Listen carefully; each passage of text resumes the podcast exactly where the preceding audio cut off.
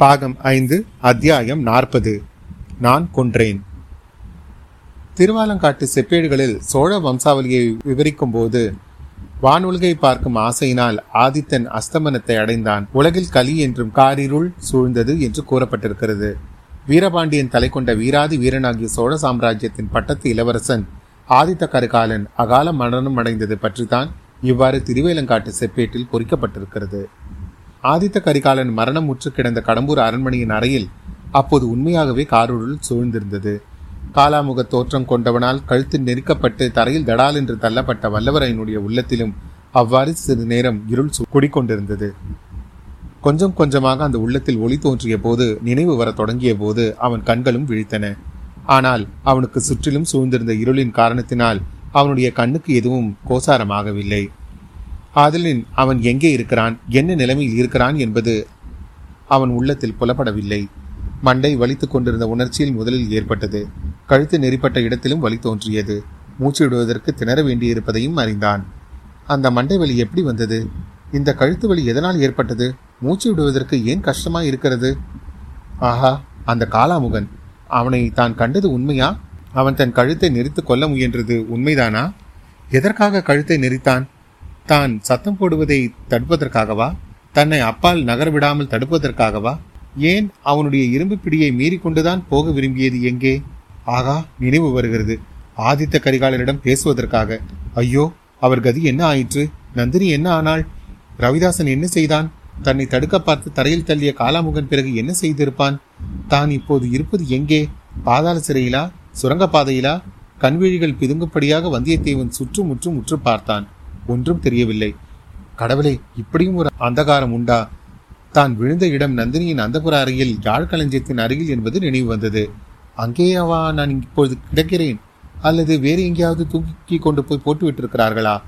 இதை எப்படி தெரிந்து கொள்வது? இரண்டு கைகளையும் நீட்டி துளாவி பார்த்தான். ஒரு பொருள் கைக்கு தட்டுப்பட்டது. இது என்ன? கத்தி போல் அல்லவா இருக்கிறது? ஆம், கத்தியே தான். திருகுமடல் உள்ள கத்தி. சாதாரண கத்திகளை விட மிக சக்தி வாய்ந்தது. எவன் பேரிலாவது பாய்ந்தால் அவன் செத்தான். இம்மாதிரி விசித்திரமான கத்தியை எங்கேயும் பார்த்தமே. அது எங்கே, யார் கையில் பார்த்தோம்? அன்று முன்னிரவில் நடந்தது எல்லாம் ஒவ்வொன்றாக நினைவுக்கு வந்தன. இந்த கத்தி இங்கே எப்படி வந்தது? ஓ, இதன் மடல் ஈரமாக இருக்கிறது. ஈரம் எப்படி வந்தது? தண்ணீரா? இல்லை எண்ணெயா? அதுவும் இல்லை, ரத்தமாகத்தான் இருக்க வேண்டும். ஐயோ, யாருடைய ரத்தம்? ஒருவேளை தன்னுடைய ரத்தம் தானோ? வந்தியத்தேவன் தன் பின்மண்டையை தொட்டு பார்த்து கொண்டான். கழுத்தை தொட்டு பார்த்து கொண்டான். அங்கேயெல்லாம் வலித்ததை தவிர ரத்தம் வந்ததாக தெரியவில்லை. உடம்பில் வேறு எங்கேயாவது கத்தி காயத்தின் வலி இருக்கிறதா என்று பார்த்தான். பின் அந்த முறுக்கு கத்தியின் மடல் யாருடைய ரத்தத்தை குடித்துவிட்டு இங்கே தம் அருகில் கிடக்கிறது? இதனால் அவன் யாரையும் காயப்படுத்தவில்லை. அதற்கு முன் அவன் கையினால் அதை எடுத்ததும் இல்லை. பின்ன யார் அதை உபயோகப்படுத்தியிருப்பார்கள்? இடுமன்காரியா இருக்குமோ? அவன் யார் மேல் இதை பிரயோகப்படுத்தியிருப்பான்? ஒருவேளை இடுமன்காரிதான் இந்த பயங்கர தோற்றம் கொண்ட காலாமுகனின் வேடத்தில் வந்தானோ? இல்லை இல்லை, அப்படி இருக்க முடியாது. இடுமன்காரி அவ்வளவு நெடுந்துயர்ந்த உருவம் கொண்டவனா என்ன? இது என்ன காலடி சத்தமா? யாராவது வருகிறார்களா? பேசாமல் இருக்கலாமா? குரல் கொடுக்கலாமா? வருகிறவர்கள் கையில் விளக்குடன் வரக்கூடாதோ? எங்கே இருக்கிறோம் என்றாவது தெரிந்து கொள்ளலாம் அல்லவா? இருட்டில் தெரியாமல் தன்னை மிதித்துவிடப் போகிறார்கள். இந்த எண்ணம் தோன்றியதும் வந்தியத்தேவன் சற்றென்று எழுந்து உட்கார்ந்தான். கையில் அந்த சிறிய கத்தியை ஆயத்தமாக வைத்து கொண்டான். யார் அங்கே என்று கேட்டான். அவனுடைய குரல் ஒலி அவனுக்கு அளவில்லாத வியப்பை தந்தது. அதை அவனாலேயே அடையாளம் கண்டு கொள்ள முடியவில்லை. அவனுடைய குரலாகவே தோன்றவில்லை. அந்த காலாமுகன் பிடித்த பிடியினால் அவனுடைய தொண்டைக்கு இந்த கேடு நேர்ந்திருக்கிறது. சத்தம் வெளியில் வருவதே கஷ்டமாய் இருக்கிறது. மறுபடியும் ஒரு தடவை யார் அங்கே என்று உரக்க சத்தமிட்டு கேட்க முயன்றான். ஏதோ அதுவும் ஒரு உருமல் சத்தமாக இருந்ததை தவிர குரல் ஒலியாக தோன்றவில்லை. மீண்டும் காலடி சத்தம் விரைவாக கேட்டு நின்றது. வந்தவர் அவனுடைய குரலை கேட்டு பேயோ பிசாசோ என்று பயந்து வந்த வழியே திரும்பி விட்டார் போலும். இதை எண்ணி வந்தியத்தேவன் சிரிக்க முயன்றான். சிரிப்பு குரலும் அம்மாதிரி உரு தெரியாமலே ஒலித்தது. சரி, இனி உட்கார்ந்திருப்பதிலோ காத்திருப்பதிலோ பயனில்லை. எழுந்து நடந்து எங்கே போகிறோம் என்று யோசித்து பார்க்க வேண்டியதுதான். எழுந்து நின்றான். கால்கள் தள்ளாடின. ஆயினும் சமாளித்து கொண்டு நடந்தான். கைகளை எவ்வளவு நீட்டினாலும் ஒன்றும் தட்டுப்படவில்லை. தூரத்தில் ஏதோ சிறிதாக பளபளவென்று தெரிந்தது. ஆ, அது நிலை கண்ணாடி போல் அல்லவா இருக்கிறது. அதில் எங்கிருந்தோ மிக மெல்லிய ஒளிக்கரணம் ஒன்றுபடுவதனால் அது பளபளக்கிறது. ரவிதாசன் கையில் புலியின் உடலை எடுத்துக்கொண்டு நுழைந்த தோற்றம் அந்த கண்ணாடியில் பிரதிபலித்தது வந்தியத்தேவனுக்கு நினைவு வந்தது. சரி சரி, நந்தினியின் அந்தப்புற அறைக்குள்ளே தான் இன்னும் இருக்கிறோம். ஆனால் ஏன் இங்கே இப்படி இருள் சூழ்ந்திருக்கிறது? ஏன் நிசப்தம் குடிக்கொண்டிருக்கிறது? இந்த அறையில் சற்று முன்னால் இருந்தவர்கள் அத்தனை பேரும் என்ன ஆனார்கள்? இவ்விதம் எண்ணமிட்டு கொண்டே வந்தியத்தேவன் இருட்டில் தடுமாறிக்கொண்டே நடந்தான். வாசற்படி அருகில் போனால் ஒருவேளை வெளிச்சம் இருக்கலாம், அல்லது அங்கிருந்து வெளியேறி யாரையாவது கேட்டு நடந்தது என்னவென்று தெரிந்து கொள்ளலாம் என்று எண்ணிக்கொண்டு சென்றான். ஏதோ காலில் தடுக்கவே மறுபடியும் தடால் என்று விழுந்தான். ஆனால் இம்முறை ஏதோ மிருதுவான பொருளின் மீது விழுந்தபடியால் பலமாக அடிபடவில்லை. அந்த மிருதுவான பொருள் புலியின் தோல் என்று தெரிந்தது. ரவிதாசன் கையில் எடுத்துக்கொண்டு வந்த எரிந்த புலித்தோல் மீது அவன் விழுந்திருக்க வேண்டும். தடுமாறி விழுந்தபோது கையிலிருந்து கத்தி நழுவி விட்டது. அதை கண்டுபிடித்து எடுத்துக்கொள்வதற்காக கையை நீட்டி துழாவினான். கையில் மிருதுவாக ஏதோ தட்டுப்பட்டது. வந்தியத்தேவனுடைய உடம்பெல்லாம் நடுங்கியது. ரோமங்கள் குத்தி கொண்டு நின்றன. நெஞ்சில் பீதி குடிகொண்டது. அப்படியும் இருக்க முடியுமா என்று எண்ணிக்கொண்டே மறுபடியும் தடவி பார்த்தான். ஆம், அது ஒரு மனிதனின் உடல்தான். அவன் கையில் தட்டுப்பட்டது அந்த மனிதனின் உள்ளங்கை. புலித்தோலை உடனே அகற்றி தூர எறிந்தான். பிறகு உற்று பார்த்தான். கண்ணாடியில் விழுந்த லேசான ஒளி பிரதிபலிக்க கீழே கிடந்த உடலையும் சிறிது புலப்படுத்தியது. ஐயோ, இளவரசர் கரிகாலர்! அவரின் உடல் அல்லவா இது? அவர் உயிரற்ற உடல்தான் இங்கே கிடக்கிறது. வந்தியத்தேவனுடைய நெஞ்சு விம்மி தொண்டையை அடைத்து கொண்டது. கண்களில் அவனை அறியாமல் கண்ணீர் ததும்பியது. நடுநடுங்கிய கையினால் கரிகாலருடைய உடம்பின் பல பகுதிகளை தொட்டு பார்த்தான். சிறிதும் சந்தேகத்துக்கு இடமில்லை. உயிர் சென்று விட்ட வெறும் கூடுதான். அந்த உயிரற்ற உடம்பின் விழா பக்கத்திலிருந்து பெருகி பக்கத்தில் வழிந்திருந்த ரத்தம் அவனுடைய கைகளை நனைத்தது. அச்சமயம் அவனுக்கு குந்தவை பிராட்டியின் நினைவு உண்டாயிற்று. இந்த மாதரசி அவனை எதற்காக அனுப்பினாலோ அந்த காரியத்தில் அவன் வெற்றி அடையவில்லை, முழு தோல்வி அடைந்தான். இனி அவள் முகத்தில் விழிப்பது எங்கனம்? இவனால் எவ்வளவு பிரயத்தனம் செய்ய முடியுமோ அவ்வளவும் செய்தாகிவிட்டது. ஆனால் பயன்படவில்லை. விதி வென்றுவிட்டது. இளவரசரின் உயிரற்ற உடலை எடுத்து தன்னுடைய மடியிலே போட்டு கொண்டான். மேலே என்ன செய்வது என்று தெரியவில்லை. சிந்திக்கும் சக்தியே இழந்துவிட்டான். சத்தம் போட்டு அலறுவதற்கு தொண்டையிலும் சக்தி இல்லாமல் போய்விட்டது. இளவரசர் இறந்துவிட்டார். ஒப்புக்கொண்ட காரியத்தில் நாம் வெற்றி பெறவில்லை. குந்தவையின் முகத்தில் இனி விழிக்க முடியாது என்று இந்த எண்ணங்களை திரும்பி திரும்பி அவன் மனதில் வந்து கொண்டிருந்தது. இவ்வாறு எண்ணிக்கொண்டு அவன் எத்தனை நேரம் அங்கே உட்கார்ந்திருந்தான் என்பது அவனுக்கே தெரியாது. தீவர்த்தி வெளிச்சத்துடன் மனிதர்கள் சிலர் அந்த அறையை நெருங்கி வந்திருக்கிறார்கள் என்பதை கண்ட பிறகுதான் அவனுக்கு ஓரளவு சுயநினைவு வந்தது. கரிகாலருடைய உடலை தன்னுடைய மடியிலிருந்து எடுத்து கீழே வைத்துவிட்டு எழுந்து நின்றான். பத்து பன்னிரண்டு ஆட்கள் முன்வாசல் பக்கமிருந்து வந்தார்கள். அவர்களில் இருவர் தீவர்த்தி பிடித்து கொண்டிருந்தார்கள். மற்றும் சிலர் வேலை ஏந்தி கொண்டு வந்தார்கள். எல்லோருக்கும் முன்னால் கந்தமாறனும் அவனுடைய அடுத்தாற்போல் பெரிய சம்புவரையரும் வந்தார்கள். வந்தவர்கள் எல்லோருடைய முகங்களிலும் பயப்பிராந்தி காட்டின. தீவர்த்தி வெளிச்சத்தில் பேயடித்தவர்களைப் போல் காணப்பட்டார்கள். கந்தமாறனுடைய முகத்தில் மட்டும் கோபமும் ஆத்திரமும் கொந்தளித்து கொண்டிருந்தது. அவன் வந்தியத்தேவனை பார்த்ததும், அடே பாதகா, கொலைகாரா, ஸ்நேக துரோகி, ராஜ துரோகி, நீ தப்பித்து கொண்டு ஓடவில்லையா? போய்விட்டாய் என்றளவா நினைத்தேன் என்று கர்ஜனை செய்தான். பின்னர் பெரிய சம்புவரையரை நோக்கி, தந்தையே, அதோ பாருங்கள், கொலைகாரனை, சிநேகிதன் போல் நடித்து பாதகம் செய்த பழிகாரனை பாருங்கள், நம்முடைய வம்சத்துக்கு அழியாத களங்கத்தை உண்டு பண்ணிய சண்டாளனை பாருங்கள், அவன் முகத்தோற்றத்தை பாருங்கள், அவன் செய்த பயங்கர காரியத்தை பாருங்கள், அவன் செய்த பயங்கர குற்றம் அவன் முகத்திலேயே எழுதி வைத்தது போல் பிரதிபலிப்பதை பாருங்கள் என்றான். சம்புவரையர் அதற்கெல்லாம் மறுமொழி ஒன்றும் சொல்லாமல் கீழே கிடந்த ஆதி ஆதித்த கரிகாலனுடைய உடலை அணுகினார். அதன் தலைமாட்டில் உட்கார்ந்து சிறிது நேரம் உற்று பார்த்து கொண்டு விட்டு, ஐயோ விதியே, இது என் வீட்டிலேயே நேர வேண்டும்? விருந்துக்கு என்று அழைத்து வந்தவனை, கோமகனை கொன்ற பழி என் தலையிலேயா விடிய வேண்டும் என்று தம் தலையில் படார் படார் என்று அடித்துக்கொண்டு புலம்பினார். கந்தமாறன், தந்தையே, நம் குலத்துக்கு அந்த பழி ஒரு நாளும் வராது. இதோ கொலைகாரனை கையும் களவுமாக பிடித்திருக்கிறோம். இவன் இளவரசரை கொள்வதற்கு உபயோகித்த கத்தி அதோ கிடப்பதை பாருங்கள். அதில் ரத்தம் தோய்ந்திருப்பதையும் பாருங்கள். முன்னால் நான் வந்து பார்த்தபோது இவன் இல்லை, கத்தியும் இல்லை. ஓட பார்த்து முடியாமல் திரும்பி விட்டான். ஒருவேளை இளவரசர் உடம்பில் உயிர் ஒட்டி கொண்டிருக்கிறதோ என்று பார்க்க வந்திருக்கிறான் போல் இருக்கிறது. கத்தியில் குத்தியது போதாதென்று தொண்டையை திருகிவிட்டு போக வந்தான் போலும். தந்தையே, இப்பேற்பட்ட மகா பாதகனுக்கு, சதிகார துரோகிக்கு என்ன தண்டனை கொடுப்பது? எது கொடுத்தாலும் போதாதே என்று கந்தமாறன் பேசிக்கொண்டே போனான். வந்தியத்தேவன் ஏற்கனவே தொண்டையை நிறுத்தி பேச முடியாதவனாய் இருந்தான். கந்தமாறனுடைய வார்த்தைகள் அவனை திக் திக்பிரமை கொள்ள செய்தன. தன்னை பிறர் கொலைகாரனாக கருதக்கூடிய நிலையில்தான் தான் இப்பொழுது இருக்கிறோம் என்று அவனுக்கு தெரிய வந்தது. இளவரசனை குத்தி கொன்ற குற்றத்தை அல்லவா இவன் என் மீது சுமத்துகிறான். உன்னை இவன் முதுகில் நான் கத்தியால் குத்தியதாக சொன்னான். இப்போது இளவரசரை நான் கொன்றுவிட்டதாகவே சொல்கிறானே, நம் நிலை எப்படி இருக்கிறது? ஆஹா, அந்த பழுவூர் மோகினி அழகே வடிவான விஷப்பாம்பு இதற்காகவே திட்டமிட்டிருந்தால் போலும். அதற்காகவே தன்னை பலமுறை காப்பாற்றினாள் போலும்.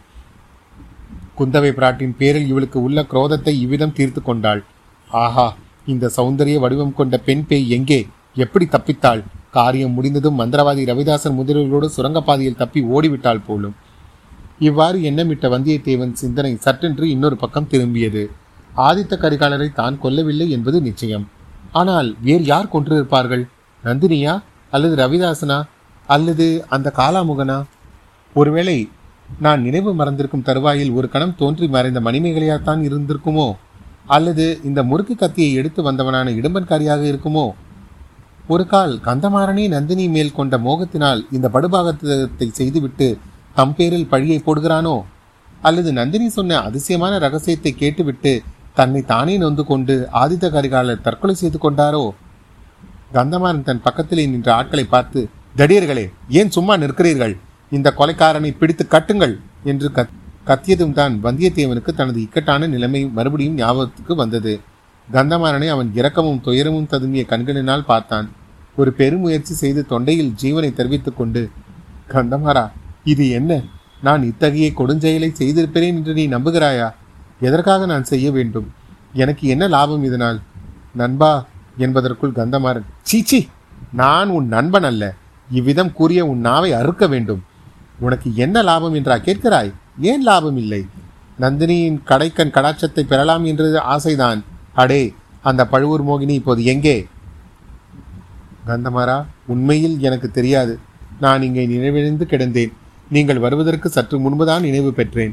நந்தினி என்ன ஆனால் என்று எனக்கு தெரியாது. ஒருவேளை சுரங்கப்பாதை வழியாக வெளியேறி இருக்கலாம். வேட்டை மண்டபத்தில் அவருடைய ஆட்கள் வீரபாண்டியனுடைய ஆபத்துவிகள் நாலு பேர் காத்திருக்கிறார்கள். அவர்களுடன் நந்தினி போயிருக்கலாம். கந்தமாறன் உடனே, ஓஹோ, உன்னையும் ஏமாற்றி விட்டு போய்விட்டாலாக்கும். ஆனால் உனக்கு ஒன்றும் தெரியாது என்று சாதிக்க வேண்டாம். அதை யார் நம்புவார்கள்? நீ அவருடைய மோக வலையில் விழுந்திருக்கிறாய். காலால் இட்ட காரியத்தை தலையினாலே முடிப்பதற்காக தயாராய் இருந்தாய் என்பது எனக்கு தெரியாதா? ஆதித்த கரிகாரலே சொல்லியிருக்கிறார். நந்தினியும் அவரிடத்தில் உன்னை பற்றி உண்மையை சொல்லியிருக்கிறாள். அவள் தூண்டியோ அவளுக்கு திருப்தி தரும் என்று நினைத்தோ நீ இந்த கொலை பாதகத்தை செய்துவிட்டாய். உன்னுடைய முகத்தில் விழுத்தாலும் பாவம். கந்தமாறா, சத்தியமாக சொல்லுகிறேன், நான் இளவரசரை கொல்லவில்லை. அவர் உயிரை காப்பாற்றும் பழையாறை இளைய பிராட்டியிடம் நான் ஏற்றுக்கொண்டு வந்தேன். அப்படி சொல்லிதான் இளவரசரை ஏமாற்றினாய்.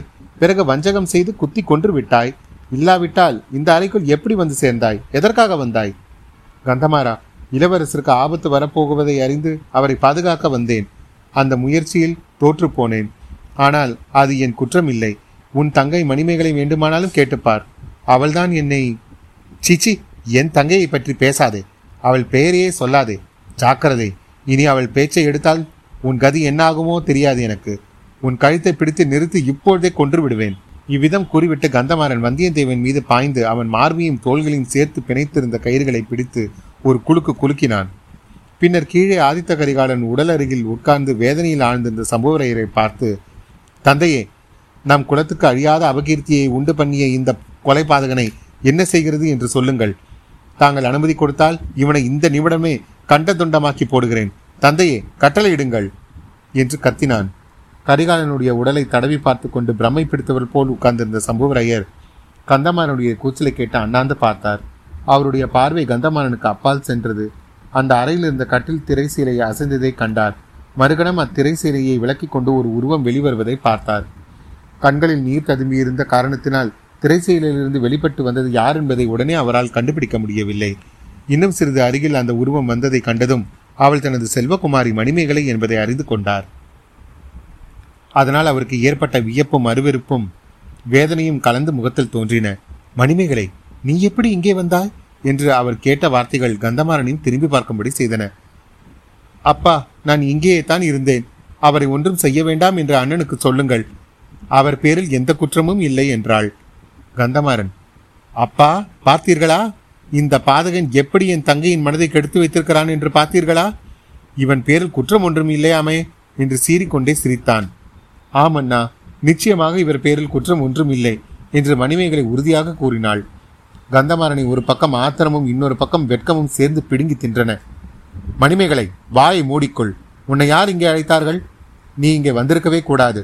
உன் புத்தி சுவாதீனத்தில் இல்லை. உடனே உன் முன்கட்டுக்கு போ. மற்ற பெண்கள் உள்ள இடத்துக்கு சென்றுவிடு என்று கத்தினான் கந்தமாறன். இல்லை அண்ணா, என் புத்தி சுவாதீனத்தில் தான் இருக்கிறது. உன் புத்திதான் கலங்கி போயிருக்கிறது. இல்லாவிட்டால் இவர் இளவரசரை கொன்றதாக நீ எப்படி குற்றம் சாட்டுவாய்? அறிவு கெட்டவளே, இந்த கொலைபாதகனுக்கு நீ ஏன் பரிந்து பேசுகிறாய்? அவர் கொலைபாதகர் அல்ல. அதனால்தான். கந்தமாறன் ஆத்திர சிரிப்புடன், இவன் கொலைபாதகன் இல்லை என்றால் பின்னே யார்? இளவரசரை கொன்றது யார்? நீயா கொன்றாய்? ஆம், நான் தான் கொன்றேன். இந்த வாளினால் கொன்றேன் என்றாள் மணிமேகலை. இந்த வார்த்தைகளை கேட்டு அங்கிருந்தவர்கள் அவ்வளவு பேரும் திகைத்து போனார்கள். அவர்கள் ஒருவர் ஒருவரின் முகத்தை வியப்புடன் பார்த்து கொண்டார்கள். ஒரு கண நேர திகைப்புக்கு பிறகு கந்தமாறன் வந்தியத்தேவனை விட்டுவிட்டு மணிமேகலை ஆண்டை பாய்ந்து ஓடினான். அந்த நுனியை உற்று பார்த்தான். அப்பா, இதை கேளுங்கள். இவளால் இந்த வாளை தூக்கவே முடியவில்லை. இவள் இதனால் இளவரசரை கொன்றதாக சொல்லுகிறாள். இது இளவரசர் உடம்பில் பாய்ந்திருந்தால் திரும்ப இவளால் எடுத்திருக்க முடியுமா? இதன் நுனியை பாருங்கள். சுத்தமாய் துடைத்தது போல் இருக்கிறது. வல்லவரையனை காப்பாற்றுவதற்காக இப்படி சொல்லுகிறாள் போல் இருக்கிறது. அவன் பேரில் இவளுக்கு ஏன் இவ்வளவு அக்கறை? அவ்வளவு தூரம் அவளுடைய மனதை இந்த பாதகன் கெடுத்து விட்டிருக்கிறான். மாய மந்திரம் போட்டு மயக்கி விட்டிருக்கிறான். அவனுடைய முகத்தை பாருங்கள். அவன் செய்த குற்றம் அவன் முகத்திலேயே எழுதியிருப்பதை பாருங்கள் என்றான். உண்மையிலேயே வந்தியத்தேவன் முகத்தில் வியப்பும் திகைப்பும் வேதனையும் குடிக்கொண்டிருந்தன. இத்தனை நேரம் மௌனமாய் இருந்தவன் இப்போது வாய் திறந்து, கந்தமாறா, நீ சொல்லுவது உண்மைதான். நான் தான் குற்றவாளி. உன் சகோதரி என்னை காப்பாற்றுவதற்காகவே இப்படி கற்பனை செய்து சொல்லுகிறாள். இளவரசி, தங்களுக்கு நன்றி. என் உடம்பிலிருந்து உயிர் பிரிந்த பிறகும் தாங்கள் என்னிடம் வைத்த சகோதர பாசத்தை மறக்க மாட்டேன். ஆனால் தங்கள் தமையன் சொல்வதை இப்போது கேளுங்கள். அந்த புறத்துக்கு போய்விடுங்கள் என்றான். இதை கேட்ட கந்தமாறனுடைய குரோதம் சிகரத்தை அடைந்தது. முன்னமே சிவந்திருந்த அவன் கண்கள் அவன் கண்கள் இப்போது அனலை கக்கின. அடே, எனக்காக நீ சிபாரிசு செய்யும் நிலைமை வந்துவிட்டதா? நான் சொல்லி கேட்காதவள் நீ சொல்லிதான் கேட்பாளா? அவள் உன்னிடம் அவ்வளவு சகோதர வாஞ்சை வைத்திருக்கிறாளா? அவள் என்னுடன் பிறந்தாளா, உன்னுடன் பிறந்தாளா? என்னை காட்டிலும் உன்னிடம் இவளுக்கு மரியாதை அதிகமா? அது ஏன்? என்ன மாயமந்திரம் செய்து இவள் மனதை அவ்விதம் கெடுத்து விட்டிருக்கிறாய்? உன்னை நான் கொல்லுவதற்கு இதுவே போதுமே. இதோ உன்னை யமலோகம் அனுப்பிவிட்டு மறுகாரியம் பார்க்கிறேன். உன் அருமை சகோதரி கையிலே வைத்திருந்த வாளினாலேயே உன்னை கொல்லுகிறேன். அது உனக்கு மகிழ்ச்சி தரும் அல்லவா? இவ்வாறு கத்திக்கொண்டே கந்தமாறன் வாளை ஓங்கிக் கொண்டு வந்தியத்தேவன் மீது பாய்ந்தான். அத்தியாயம் நாற்பது நிறைவுற்றது. மீண்டும் உங்களை அடுத்த அத்தியாயத்தில் சந்திக்கும் வரை உங்களிடமிருந்து விடைபெறுவது உங்கள் அசோக். நன்றி, வணக்கம்.